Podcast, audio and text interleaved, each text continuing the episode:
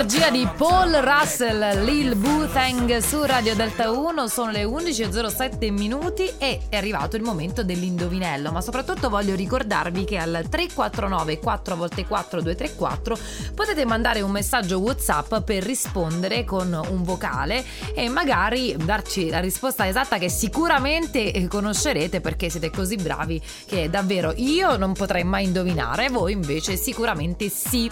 E oggi è un indovinello davvero semplice, si parla del frutto più inserito, inserito nelle calze della Befana, quindi non devo neanche pronunciarmi più di tanto, il frutto più inserito nelle calze della Befana. Posso soltanto darli, darvi qualche indizio, è tondo, è rugoso, posso dire così, eh, ha una buccia, ecco, il colore non ve lo dico perché poi veramente è, è semplicissimo, anzi ne sono due, possiamo dire che la risposta esatta può essere veramente diversificata, uno un po' più piccino e l'altro più grande, insomma, dai.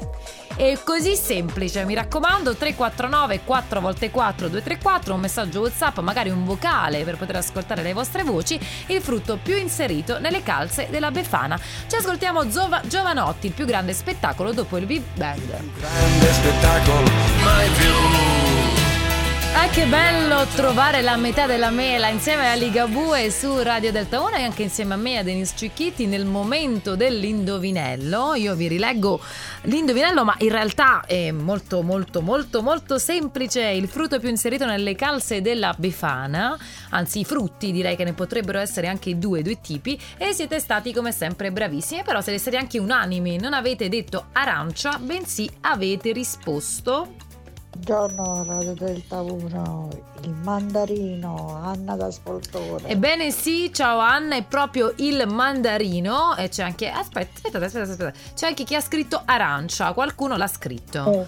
Però tendenzialmente il mandarino. Oh, buongiorno dal barone, bellissima Denise. Grazie. Il frutto è il mandarino. Eh sì, è proprio il mandarino. Mister mandarino. Bene, avete risposto tutti unanimi, siete così bravi. La mandarina. E anche la mandarina, anche al femminile. In ogni caso, io direi che il- oltre che essere buono come frutto il mandarino, è buono anche come profumazione per la casa. Quindi un qualcosa di molto profumoso, molto, molto, molto. 1.